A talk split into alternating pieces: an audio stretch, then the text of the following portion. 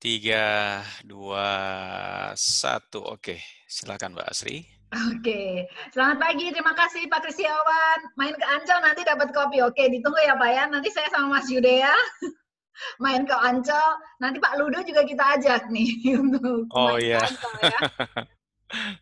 Oke, selamat pagi juga untuk Pak Rainaldi. Semoga sehat semuanya juga. Terima kasih, terima kasih Bapak dan Ibu yang sudah bergabung dalam uh, Dunamis Webinar Series. Kita akan segera memulai uh, program kita dalam Dunamis Webinar Series. Baik, Dunamis Webinar Series kita pagi hari ini Bapak dan Ibu akan hadir dengan tema Class with My Manager Styles, Ways to Handle It. Mungkin apa ya jadi classic problem ya Mas Yudea ya. Kadang-kadang yeah. merasa bahwa atasannya kok nggak cocok saya nggak cocok nih sama gaya atasan saya dalam memimpin tim dalam uh, memimpin project. Nah kira-kira kita nanti akan bahas juga kali ya Mas Yudea ya.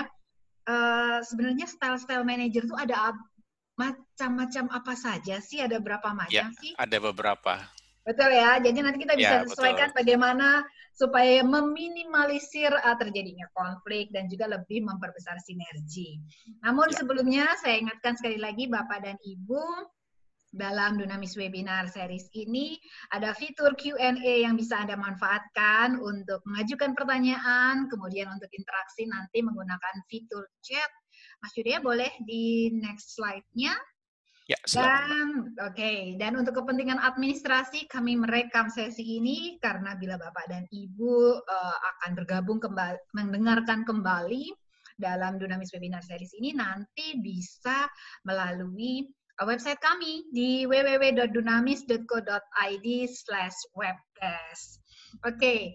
Dan satu lagi ada fitur uh, closed caption yang bisa Bapak dan Ibu nanti juga saksikan di layar Anda. Ada beberapa informasi-informasi yang disampaikan oleh tim Dunamis. Untuk itu silahkan Anda klik itu ada tanda uh, segitiganya, klik show subtitle. Dan sebagai bagian dari licensing partner dari Franklin Coffee dan juga Vital Smarts, berkaitan dengan intellectual property, kami mohon untuk tidak melakukan screen capture ataupun screen recording. Silahkan bila Anda akan mencatat beberapa bagian-bagian penting dalam Dinamis Webinar Series kita pagi hari ini. Oke Mas Yudea, kita segera mulai saja Dinamis Webinar Series kita pagi ini. Class with my manager styles, ways to handle it bersama dengan Mas Yudea Watimena. Silakan Mas Yudea. Oke, terima kasih Mbak Asri. Mohon izin nih ya. Oke, uh, untuk teman-teman semua, Assalamualaikum warahmatullahi wabarakatuh. Selamat pagi, salam sejahtera bagi kita semua. Selamat datang di webinar kita kali ini yang hanya berdurasi 45 menit ya, tapi mudah-mudahan selama 40 menit teman-teman bisa mendapatkan uh, insight-insight baru yang nanti bisa di-share kepada rekan-rekan di dalam uh, timnya. Nah, judul yang kita pilih kali ini, benar kata Mbak Asri, ini agak-agak klasik ya. Karena ini masalah ini akan sering muncul bukan hanya di masa lalu, sekarang apalagi ya dengan situasi pandemi ini dan saya rasa akan tetap ada di masa-masa berikutnya. Kenapa? Karena uh, pada dasarnya itu kan karyawan itu yang Mbak Asri nggak bisa milih atasannya ya. Jadi yeah. beda dengan pada waktu pemilihan umum, di mana kita memilih atasan kita tanda kutip dalam hal memimpin uh, pemerintahan. Tapi kalau di sini nggak bisa. Tiba-tiba ucuk-ucuk-ucuk-ucuk mereka datang ke kantor kita dan mereka menjadi uh, atasan. Nah, hmm. tantangannya adalah pada waktu uh, ada atasan datang atau mungkin juga seorang karyawan itu baru bergabung di tempat yang baru, uh, ada kemungkinan cocok, ada kemungkinan juga itu nggak cocok. nah, hmm. kalau misalnya nggak cocok, kemungkinan besar mereka akan resign. Nah, yang kayak gini perlu diperhatikan karena situasi yang ada di saat ini kan banyak sekali orang-orang yang kehilangan pekerjaan yang Mbak Asri ya.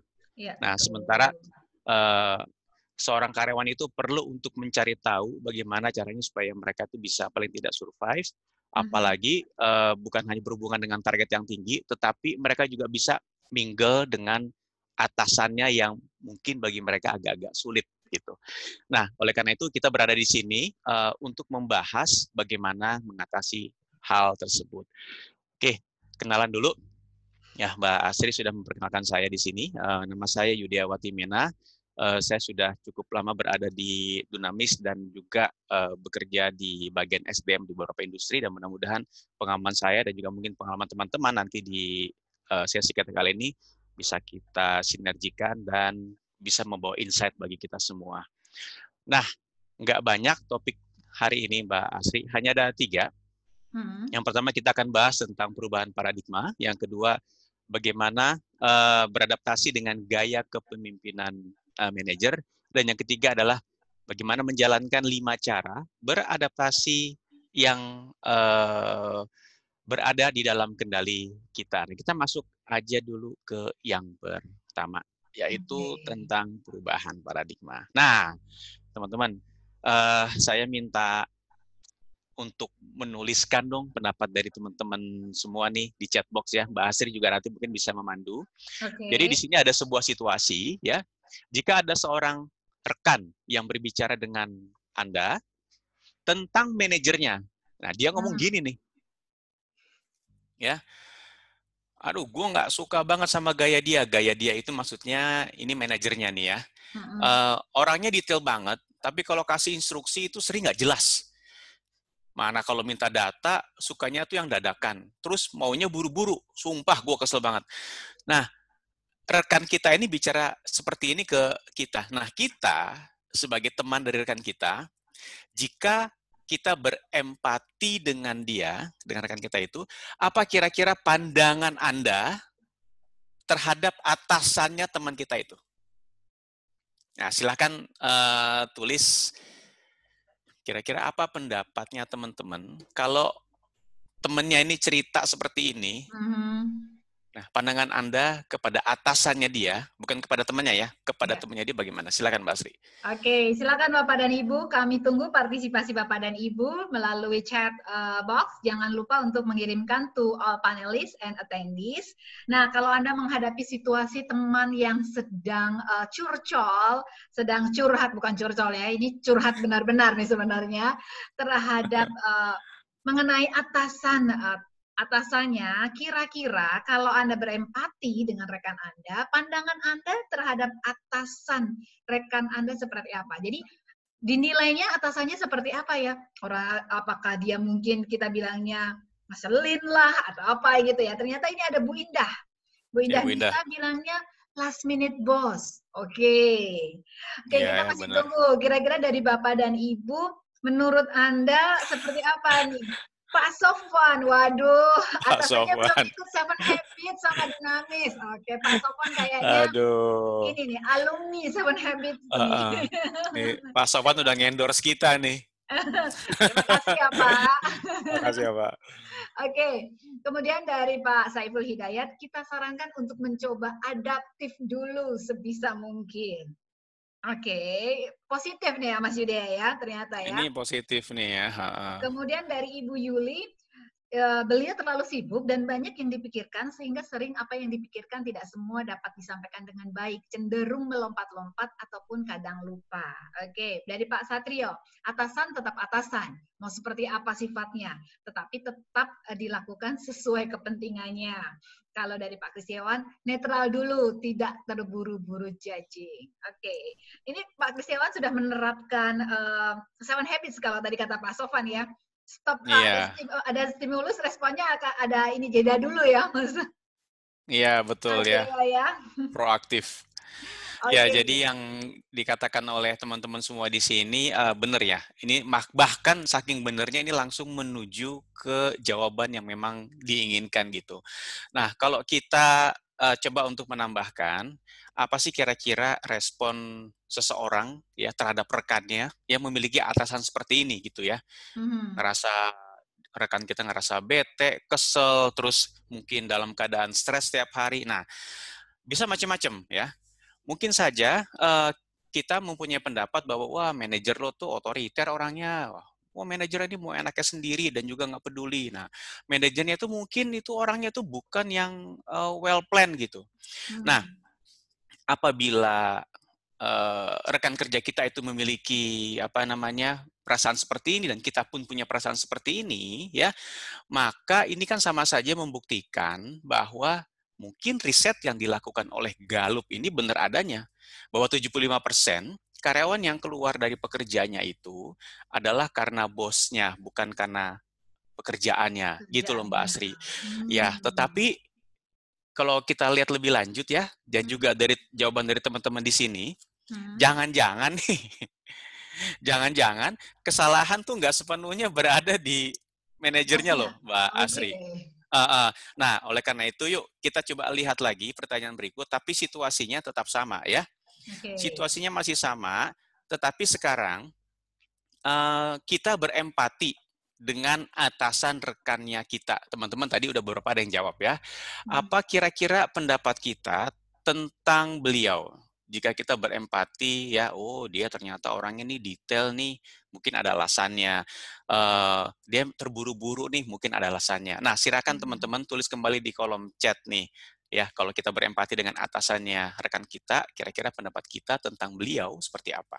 Oke, kalau tadi kita lihat uh, empati terhadap rekan Anda, sekarang kalau seandainya Anda berempati dengan uh, atasan rekan Anda, pendapatnya tentang uh, atasan rekan Anda itu seperti apa? Walaupun kalau dari jawaban tadi yang beberapa yang masuk sudah menunjukkan empati juga sudah kepada menunjukkan ya, empati. ya, Mas Yuda ya. Uh, uh, betul. Oke baik, silakan Bapak dan Ibu. Anda manfaatkan uh, chat box-nya. Jangan lupa untuk kirimkan to all panelists and attendees. Uh, menurut Bapak dan Ibu, kira-kira bentuk empati seperti apa terhadap atasan rekan Anda jika Anda uh, dimintai pendapat nih oleh rekan yang uh, sedang melakukan curhat pada uh, kondisinya ya yang terjadi di lingkungan kerjanya. Oke, Pak Satrio, tidak bisa manage waktu. Oke, mungkin terlalu sibuk ya Pak Satrio ya. Jadi terlalu iya, banyak yang dihandle nih. Jadi manage waktunya kurang pas seperti itu ya. Seperti yeah. oke okay, dari Ibu Yuli, terima kasih Ibu Yuli. Uh, yeah, tadi betul. Ibu sudah menyampaikan ya terlalu sibuk, banyak yang dipikirkan sehingga tidak bisa yeah. cenderung melompat-lompat ya Bu ya, kadang-kadang juga lupa. Yeah. Kemudian dari Pak Saiful bisa jadi atasan tersebut dikejar-kejar target. mungkin mungkin nih Pak Saiful ya, apalagi dalam kondisi sekarang ini ya Pak Saiful ya. Sementara dari dari Ibu Suti, atasan itu mempunyai tanggung jawab banyak dan lebih besar tentunya. Wah, iya. terima kasih Ibu Suti. Oke, ya. Terima kasih teman-teman. Nah, memang jawaban-jawaban ini yang benar ya. Jadi saya tambahkan saja sedikit dari yang sudah dituliskan teman-teman tadi di kolom chat box. Yang dirasakan oleh atasan rekan kita itu bisa jadi ya. Mereka itu diminta untuk mengerjakan banyak hal di waktu yang pendek ya apalagi di situasi yang sekarang ini. Lalu uh, bisa jadi juga atasan itu nggak dihargai oleh pimpinannya. Okay, ya, sehingga uh, ya, Mas yang di ya. atasnya lagi gitu ya. Dan juga uh, bisa saja terjadi saingan antar atasan ya membuat uh, dia itu atasan uh, seseorang itu bisa mengalami pressure yang tinggi. Hmm. Ah, mungkin juga karena pekerjaannya banyak bukan hanya memikirkan timnya aja atau strategi timnya aja, tapi juga ada customer mungkin atau klien yang sangat demanding. Nah, ini bisa terjadi di atasan kita. Tetapi apa pun itu alasannya, apabila kita berempati dengan atasan, maka anggota tim pun itu dapat memahami bahwa sebenarnya ini bukanlah hal yang berhubungan dengan konfrontasi gitu. Hmm. Kemungkinan ada sesuatu dari atasan kita, dari manajer itu yang uh, memang sedang dalam tahap dalam level tekanan yang sangat tinggi gitu. Oh, berarti karena dia seperti itu, beliau seperti itu, maka kita perlu untuk beradaptasi dengan beliau. Nah, pada waktu kita juga berinteraksi dengan atasan, ya, anggota tim itu bisa saja memiliki kesimpulan akhir seperti ini, Mbak Asri, ya. Hmm. Uh, kayaknya gue nggak cocok deh sama si bos. Ini bisa aja terjadi, ya. Hmm. Tetapi ada juga yang beranggapan bahwa enggak tuh sama bos kita itu gue masih kasih aja. Nah, kenapa kok bisa uh, terjadi dua hal seperti ini? Yang satu nggak cocok, yang satu tuh cocok-cocok aja. Nah, karena kita topiknya ini bagaimana kita mengatasi uh, apa namanya uh, diri kita untuk menghadapi atasan yang agak-agak sulit, maka hmm. perlu ada perubahan paradigma dari anggota tim yang merasa itu kayaknya nggak cocok. Jangan-jangan yang salah itu bukan si bosnya, tetapi yang salah ada si anggota timnya. Nah, perubahan paradigma itu perlu dilakukan oleh anggota timnya dari merubah paradigma yang lama menuju ke paradigma yang uh, baru ya. Contoh nih, paradigma yang lama. Ya, dalam pikirannya itu dia mengatakan saya nggak cocok dengan gaya manajer saya dan saya nggak tahu harus berbuat apa untuk mengubah gaya kepemimpinan beliau. Nah, jadi di kepalanya aja tuh udah ada keinginan buat mengubah ini Mbak Asri hmm, ya supaya cocok dengan gayanya dia dan itu hampir nggak mungkin kan. Nah kalau paradigma lamanya seperti ini maka perilakunya menjadi ya kerja juga sekenanya aja ya perilakunya menjadi dia ngerasa nggak betah malah nanti bergosip di kantor.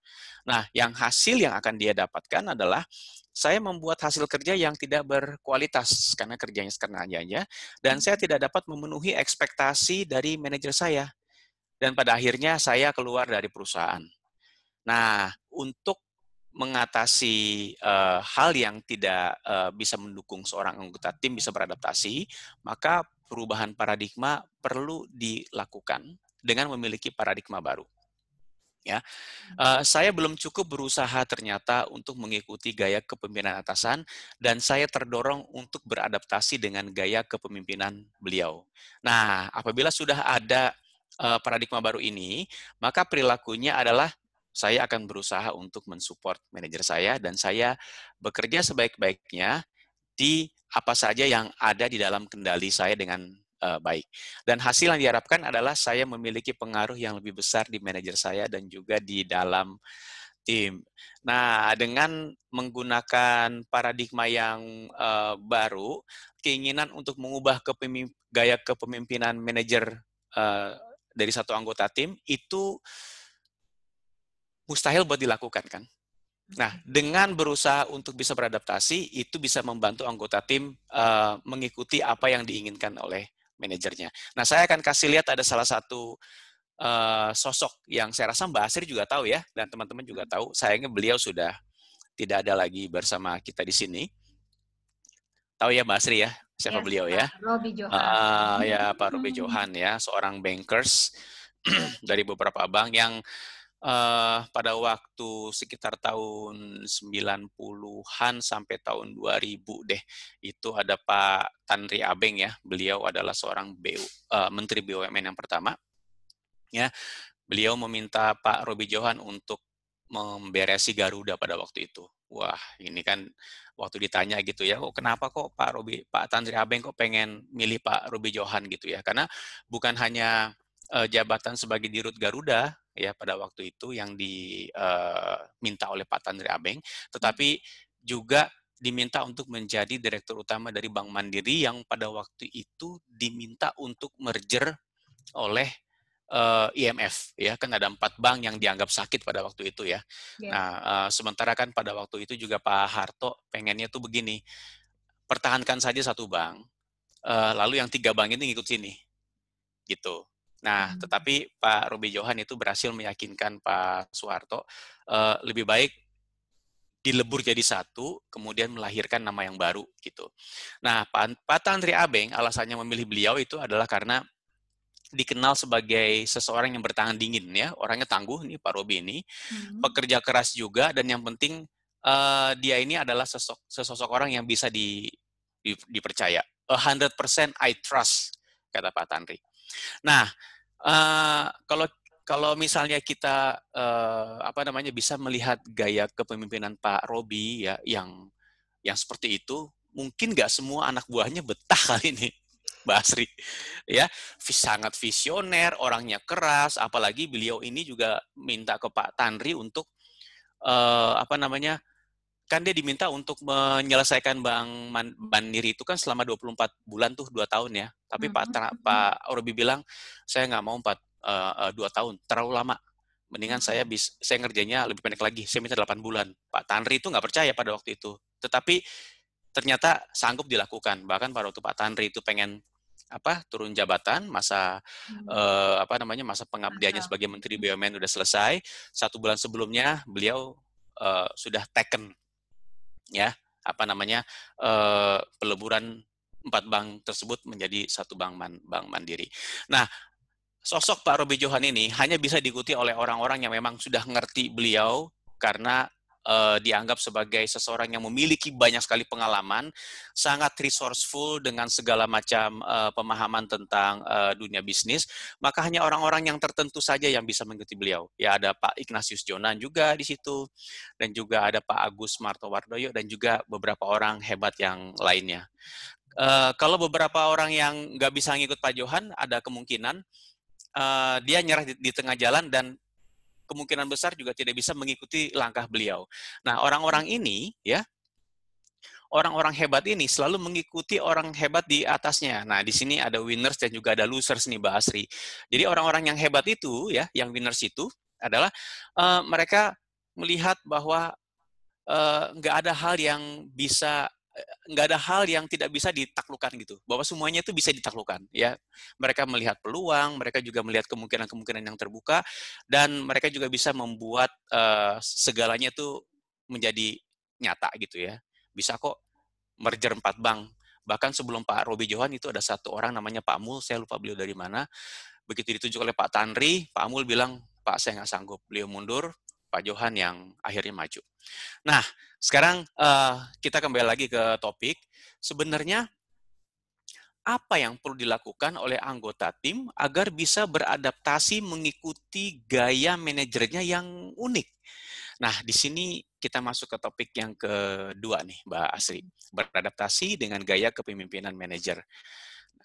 Yang perlu diperhatikan adalah anggota tim itu perlu fokus dengan apa yang bisa ia kendalikan ya daripada anggota tim itu hanya fokus kepada hal-hal yang membuang-buang waktu saja. Di sini ada dua buah lingkaran, lingkaran yang paling besar dan juga lingkaran yang kecil di dalamnya. Lingkaran yang besar ini adalah hal-hal yang membuang banyak energi, uh, apa namanya uh, tenaga kita terkuras dan kita tidak menjadi produktif di situ. Anggota tim itu kemungkinan akan marah-marah dengan situasi yang ada gitu ya, ah, bos gua ini kok kerjanya marah-marah aja gitu, dia ikut marah-marah gitu ya. Kecewa dengan birokrasi yang ada, lalu bermalas-malasan pada akhirnya, frustasi dengan situasi. Nah, anggota tim sebaiknya tidak melakukan hal ini ya, karena kalau dia melakukan hal ini, nanti dia tidak akan memiliki pengaruh terhadap bosnya dan juga terhadap timnya. Oleh karena itu, untuk bisa beradaptasi, hendaknya anggota tim itu fokus kepada lingkaran yang ada di tengah yang paling kecil, yaitu hal-hal yang dapat dikendalikan, ya, hmm. daripada membuang-buang waktu di sana. Apa sih yang dapat dikendalikan di situ? Oh, pertama, anggota tim itu perlu melihat bagaimana cara manajernya mengelola mereka, gitu ya. Jadi nanti dijelasin seperti apa sih eh, cara manajernya itu mengelola mereka, gaya kepemimpinan apa yang dipakai. Lalu yang kedua, tim itu sebenarnya juga bisa beradaptasi dengan gaya kepemimpinan manajernya, apa pun itu. Dan yang ketiga, tim bisa menetapkan harapan yang jelas dengan manajernya. Dan yang keempat, anggota tim itu juga bisa bertanya langsung ke manajernya tentang apa yang mereka butuhkan. Dan yang terakhir ini, yang kelima, dan secara proaktif itu anggota tim bisa memenuhi kebutuhan dari manajernya. Nah, sekarang kita coba untuk mengulik satu-satu nih Mbak okay. Asri. Mas ya. Yudea, uh, uh boleh dibilang ya Mas Yudea, uh, tadi Mas Yudea menyampaikan bahwa kan paradigma lamanya adalah kita berusaha untuk mengubah gaya kepemimpinan uh, atasan kita. Jadi instead of yeah. kita mengubah, jadi lebih kita melihat terlebih dahulu ke dalam diri kita ya Mas Yuda ya. Apa ya, hal-hal yang dapat kita kendalikan tersebut dan uh, Mungkin yang tadi disebut Mas Yudea dengan pengaruh itu adalah bagaimana kita bisa membuat hubungan uh, di antar tim itu pun menjadi akan lebih baik dan yeah. meminimalkan uh, konflik atau clash yang terjadi di dalam tim antara anggota tim dengan atasannya. Seperti itu yeah, ya Mas Yudea ya. Oke. Okay. Ya, betul. Baik. Bapak dan Ibu juga bila yang akan mengajukan pertanyaan, kami persilahkan Anda bisa menggunakan uh, fitur Q&A yang ada di layar Bapak dan Ibu. Nanti silahkan Anda tuliskan pertanyaan Anda berkaitan dengan uh, topik kita pada pagi hari ini dan nanti kita akan bahas. Silakan Mas Yudha, kita lanjutkan okay. terlebih dahulu nih. Oke ya, uh, langsung aja masuk ke topik yang terakhir nih. Jadi kita ngebahas sedikit lebih dalam tentang lima cara bagaimana beradaptasi uh, untuk hal-hal yang berada di dalam kendali kita. Nah, tadi yang pertama ya, uh, anggota tim itu melihat bagaimana cara manajernya mengelola mereka. Nah, ini akan ada beberapa teori ya tentang dasar gaya dasar kepemimpinan. Nah, kita hmm. coba pakai aja uh, teori menurut uh, Daniel Goleman. Menurut beliau itu ada enam. Yang pertama itu ada yang tipenya itu koersif. Koersif itu adalah uh, gaya kepemimpinan manajer yang menuntut kepatuhan, tetapi dengan cara itu kekerasan. Ya, ini hmm. kita bisa lihat kalau Mbak Asri suka nonton film-film apa ya kriminal gitu ya Mbak ya. Oh. Entah itu gangster-gangster atau mafia atau yakuza itu, hmm. uh, mereka itu menggunakan gaya ke kepemimpinan seperti ini. Hmm. Ya, misalnya mereka nggak nurut, ya ditembak, mereka gagal mengeksekusi tugas, ya jarinya dipotong dan lain sebagainya. Ya, nah kemudian uh, yang kedua gaya dasar kepemimpinannya adalah otoritatif. Jadi di sini manajer itu uh, memberi ruang untuk orang-orang yang memiliki inisiatif. Jadi mereka hmm. ini, para manajer ini memberikan otoritas kepada orang-orang yang berinisiatif. Tetapi kalau orang yang nggak berinisiatif, nggak dikasih ruang gitu, Mbak. Oh, oke. Okay. Ya. Jadi hanya uh, uh, pada orang tertentu saja ya, Mas uh, Yudea? Iya.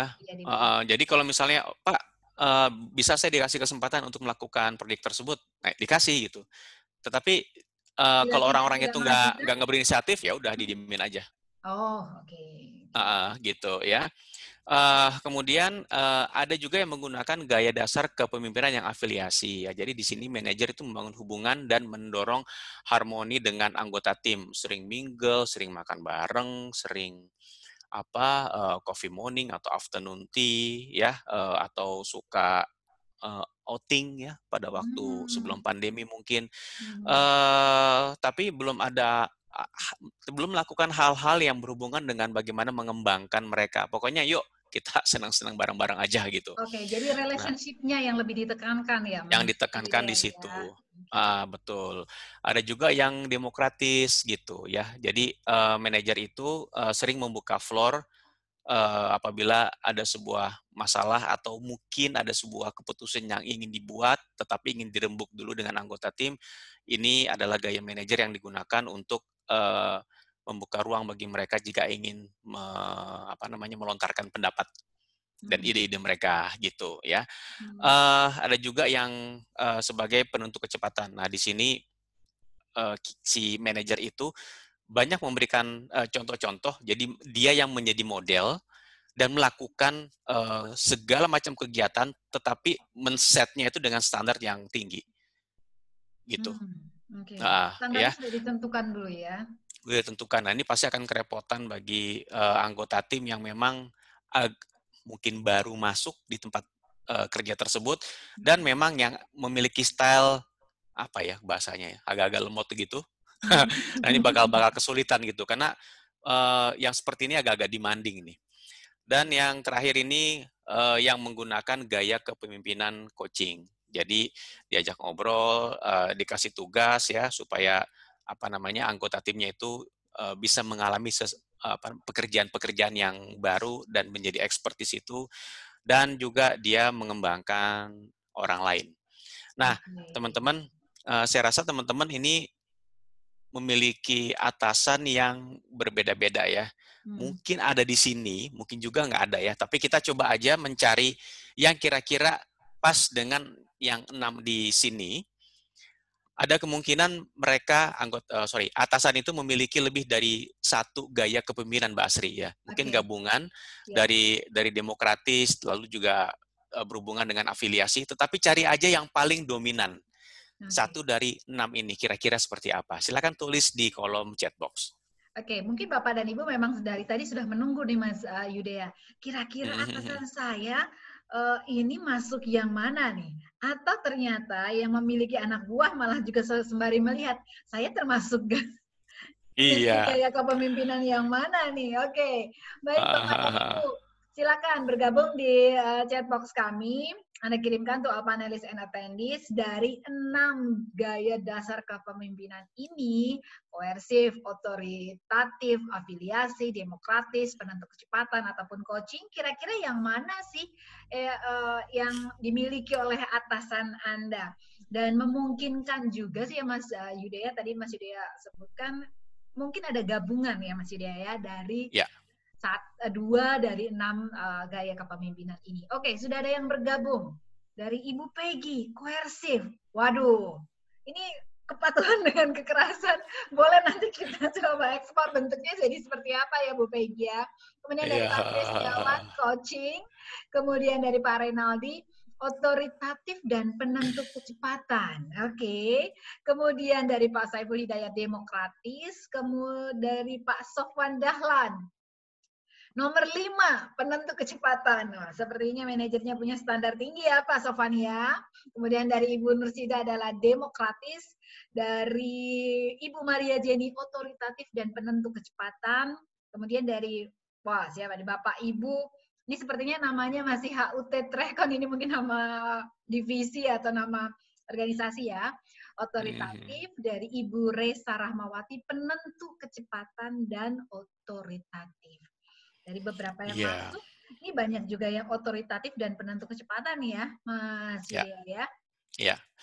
Oke, okay, um, di sini sudah masuk ya beberapa yang menarik perhatian ini dari jawabannya dari Bu Peggy nih, Mbak Asri ya. Betul betul. Koersif. Saya saya jadi ingat itu ya ada sebuah bank di Jawa Tengah pada waktu itu. Mm-hmm. Gaya kepemimpinan kepala cabangnya itu kebetulan tuh koersif. Jadi kalau nggak nyampe target, itu dijemur. Pokoknya melakukan sesuatu dengan kekerasan, ya bukan dipukul ya, tapi physically lah paling nggak gitu ya. ya. Betul, ha, betul, betul. Uh, gitu. Jadi stressful banget begitu ya. Hmm. Nah, yang terjadi adalah pada waktu beliau dimutasi ke cabang yang lain. Syukuran mungkin itu, itu cabangnya, Pak. Itu beli sapi, Mbak. Oh. Orang kan biasanya kan kalau kalau apa namanya syukuran itu kan ya karena diangkat ke posisi yang lebih tinggi gitu ya atau apa gitu. Ini saya begitu dengar kabar itu astagfirullahaladzim itu jadi kaget gitu. Uh ternyata tuh mereka begitu apa eh, senang, begitu gembira bahwa eh atasan kita cabut, eh gitu. Jadi uh, ini adalah hal-hal yang perlu dihindari kan kalau bisa sebagai hmm. atasan itu seseorang itu meninggalkan legacy yang baik. Betul. Ya.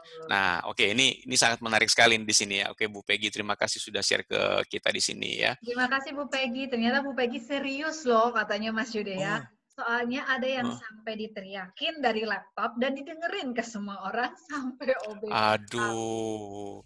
Aduh, ya ya oke. Apa kita turut prihatin nih Bu Peggy ya. Berempati ya nah, Bu Peggy. Berempati nih.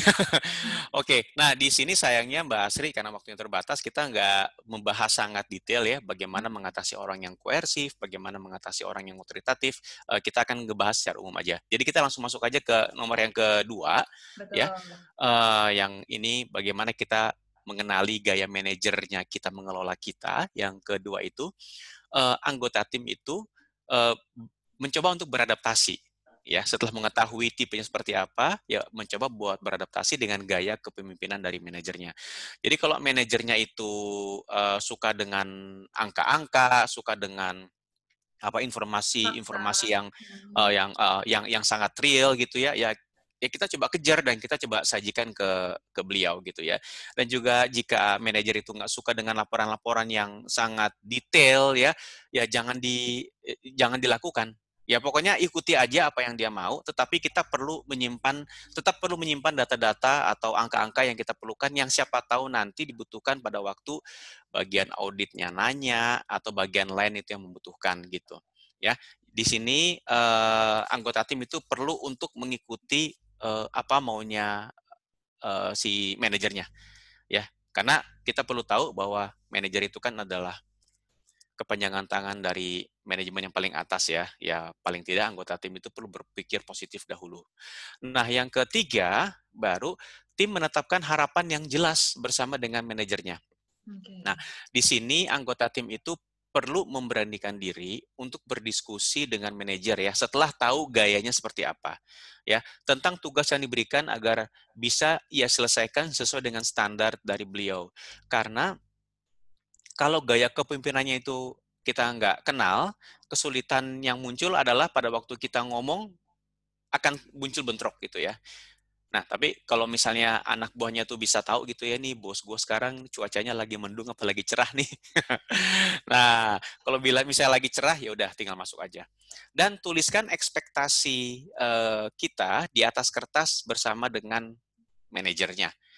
Uh, soalnya beberapa uh, isu tuh sering terjadi begitu delegasi diberikan, tetapi begitu selesai tiba-tiba semua menjadi salah Padahal anggota tim itu uh, sudah benar-benar mengikuti uh, anjuran dan saran dari manajernya.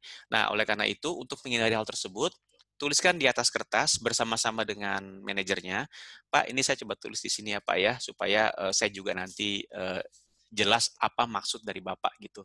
Atau nah, mungkin sekarang lalu, ini kali Mas Yuda ya modelnya, di record. At, nah zaman sekarang gitu ya, ini kok zaman saya dulu mah baby boomers begini mah Oh, pasti pakai catatan ya. Oke okay, ya. Tapi kalau di record begitu, kalau di luar negeri nggak boleh Mbak Asri, bisa oh, disu ya? nanti. ya kecuali ada kesepakatan. Oke okay, ya. Uh, dan se dan secara rutin lakukan sesi akuntabilitas dengan manajer. Oke okay, Pak, ini kan waktunya masih dua minggu lagi. Nanti minggu depan saya mau ketemu lagi sama Bapak uh, untuk menjelaskan progresnya udah sampai mana ya Pak gitu. Jangan sampai hmm. nanti begitu sudah sampai uh, deadline, eh ternyata masih ada koreksi ya. Nah itu yang ketiga dan yang keempat anggota tim bertanya ke manajer tentang apa yang mereka butuhkan. Nah, uh, manajer itu bukan sebagai dukun atau sebagai penyihir karena mereka nggak bisa membaca pikiran. Nah, jadi yang meminta itu adalah anggota timnya. Nah ini mirip seperti yang tadi saya jelaskan tentang si Pak Robi Johan itu, hmm. ya uh, Pak Robi Johan berpikir bahwa bisa kok saya selesaikan merger ini dalam waktu 8 bulan. Ya udah, tinggal ngomong sama ke Pak Tandri Abeng gitu. Yang hmm. penting disertai dengan alasan yang jelas dan masuk di akal di manajernya. Ya, dan yang kelima, yang terakhir, secara proaktif itu tim memenuhi kebutuhan manajernya. Jadi tanpa perlu disuruh, tanpa perlu diminta, uh, anggota tim itu uh, menambahkan hal-hal yang sekiranya mungkin diperlukan oleh uh, manajernya gitu ya. Misalnya dalam pembuatan laporan, mungkin dalam pembuatan laporan itu ditambahkan beberapa hal yang kira-kira bisa mendukung laporan tersebut. Ya, hmm. sehingga nanti apa manajernya nggak perlu minta lagi. Dan juga uh, anggota tim bisa memberikan update informasi-informasi terkini terkini yang terjadi di lapangan ya. Hmm. Sehingga apabila terjadi perubahan di lapangan, nah manajer itu bisa membuat informasi tersebut sebagai bahan pertimbangan untuk uh, melakukan strategi-strategi berikutnya. Jadi kalau dilihat dari proses yang nomor satu tadi Mbak Asri, hmm. ya uh, anggota tim itu melihat bagaimana gaya kepemimpinan dari manajer seperti apa. Lalu yang nomor dua tadi itu bagaimana tim itu mulai beradaptasi dengan gaya kepemimpinan manajernya. Yang ketiga itu kan udah mulai menetapkan harapan. Yang keempat mulai bertanya ke manajernya dengan apa yang dibutuhkan. Dan yang terakhir itu secara proaktif anggota tim itu mencoba untuk memenuhi kebutuhan manajernya. Nah ini sebenarnya hmm, adalah sebuah uh, proses tetapi nggak nggak mutlak. Tapi proses yang paling pertama yang mutlak itu adalah nomor satu Mbak Asri. Jadi nggak bisa langsung lompat ke nomor empat misalnya begitu. Nah kalau gaya kepemimpinan itu nggak jelas, akan kerepotan nanti anggota timnya ya. Hmm. Jadi yang pertama itu dibuat dulu, ya dikenali dulu. Hmm. Lalu yang kedua itu coba untuk mengenali, ngikuti gayanya. Dan tiga empat lima itu udah bisa di bisa ditukar-tukar deh. Karena yang 345 ini adalah inisiatif pribadi dari anggota timnya. Kalau hmm. bahasa Seven Habits-nya ini adalah dorongan proaktif ya.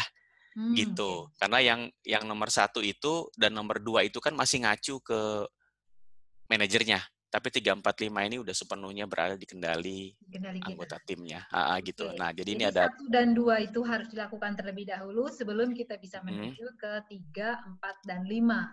Karena sebenarnya iya kalau kita tidak bisa beradaptasi dengan gaya kepemimpinan manajernya, tentunya mm -hmm. akan kesulitan ya Mas Yudea untuk bisa menetapkan uh, harapan yang jelas. Betul. Karena bila Betul. ternyata tipenya otoritatif yang tadi seperti misalnya Mas Yudea bilang dan uh, yeah. memberikan panggung kan kepada orang-orang yang memiliki inisiatif, ternyata selama ini anggota timnya tipenya lebih diam-diam Mm-hmm. kan tidak dan tidak bisa beradaptasi dengan gaya kepemimpinan seperti itu akan kesulitan nih untuk berkomunikasi dan menetapkan harapan yang jelas ya. Iya, betul seperti itu Mbak Mbak Asri ya. Jadi yang 345 ini memang perlu dorongan yang kuat gitu ya uh, bahwa manajer saya itu memang adalah orang yang um, apa namanya perlu dibantu, perlu disupport, kemungkinan hmm. beliau mengalami apa namanya tekanan yang besar sehingga peran saya di sini adalah menjadi wingbacknya mereka, adalah menjadi supporternya mereka begitu. Jadi 345 ini adalah tindakan yang aktif gitu ya. Yang satu dan kedua itu uh, masih ada hubungan dengan manajernya gitu. Hmm. Nah, okay. jadi saya uh, tutup aja pertemuan kita kali ini Mbak Asri dengan sedikit tips saja. Yang pertama, usahakan berpikir positif ke manajer dan menyadari tanggung jawab yang ada di pundaknya. Betul ya, karena semakin besar, uh, semakin tinggi jabatan seseorang itu semakin besar juga tanggung jawabnya. Dan yang kedua, uh, anggota tim itu mendukung manajer dengan menyelesaikan tugas-tugas yang diberikan oleh dia. Dan yang ketiga, berusaha terus fokus dan memperbesar pengaruh anggota tim, pengaruh Anda di mata manajer dan timnya dengan menjalankan lima hal yang tadi. Gitu Mbak Asri ya. Okay. Dari saya sharingnya cukup sekian. Kalau ada pertanyaan boleh ditanyakan lewat kolom kolom chat. Oke, okay. baik Bapak dan Ibu, silakan. Uh, ini ada tiga quick tips dari Mas Yudea yang bisa kita manfaatkan bila untuk melihat bagaimana gaya kepemimpinan manajer kita untuk beradaptasi dan kita untuk meningkatkan komunikasi dan juga sinergi. Bila masih ada ada pertanyaan yang Bapak Ibu ingin uh, tanyakan kepada Mas Yudea, silakan Anda gunakan fitur Q&A yang ada di layar Bapak dan Ibu.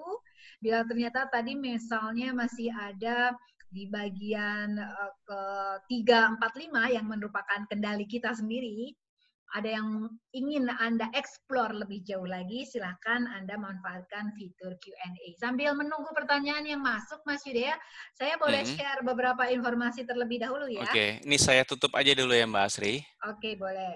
Saya okay akan share terlebih dahulu. Saya akan minta masukan terlebih dahulu untuk Bapak dan Ibu akan berjalannya Dunamis Webinar Series kita hari ini. Kami mohon Anda bisa memberikan feedback. Silakan Anda kirimkan feedback Anda dengan uh, masuk ke browser di bit.ly slash webinar 280820 atau Anda silakan scan barcode yang ada di layar Anda atau Anda bisa juga klik uh, chat dari rekan Dunamis yang ada di chat box. Silakan nanti bisa langsung untuk memberikan feedback kepada kami, Anda memberikan masukan untuk berjalannya Dunamis Webinar Series. Dan kalau Anda ada usulan topik yang memang menurut Anda akan sangat bermanfaat bila dibagikan dalam Dunamis Webinar Series, silahkan Anda tuliskan juga di uh, feedback uh, kami yang ada di bit.ly slash webinar 280820. Baik, dan untuk Dunamis Webinar series berikutnya,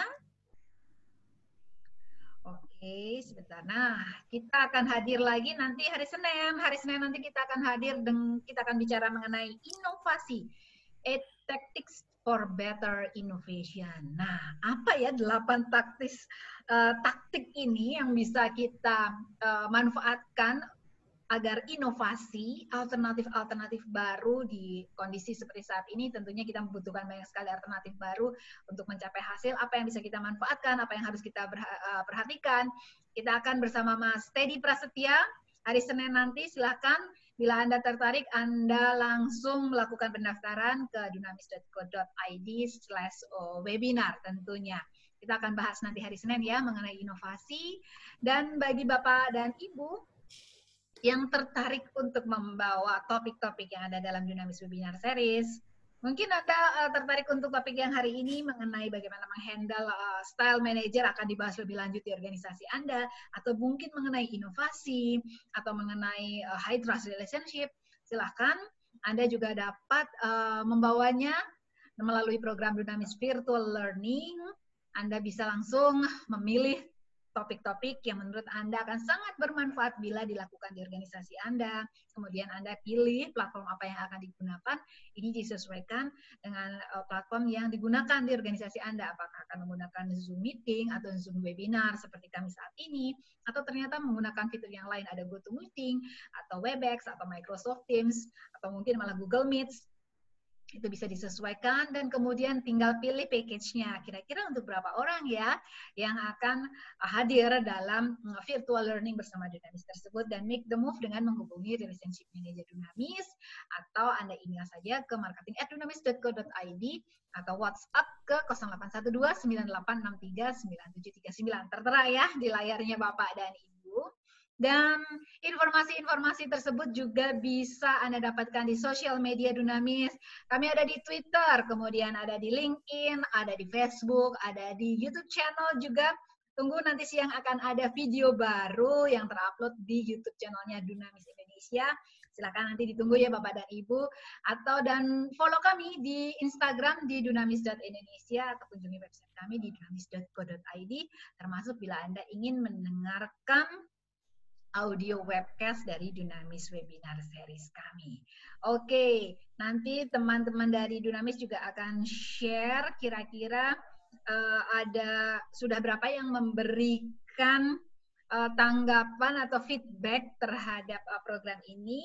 Semari saya lihat dulu apakah ada pertanyaan yang diajukan.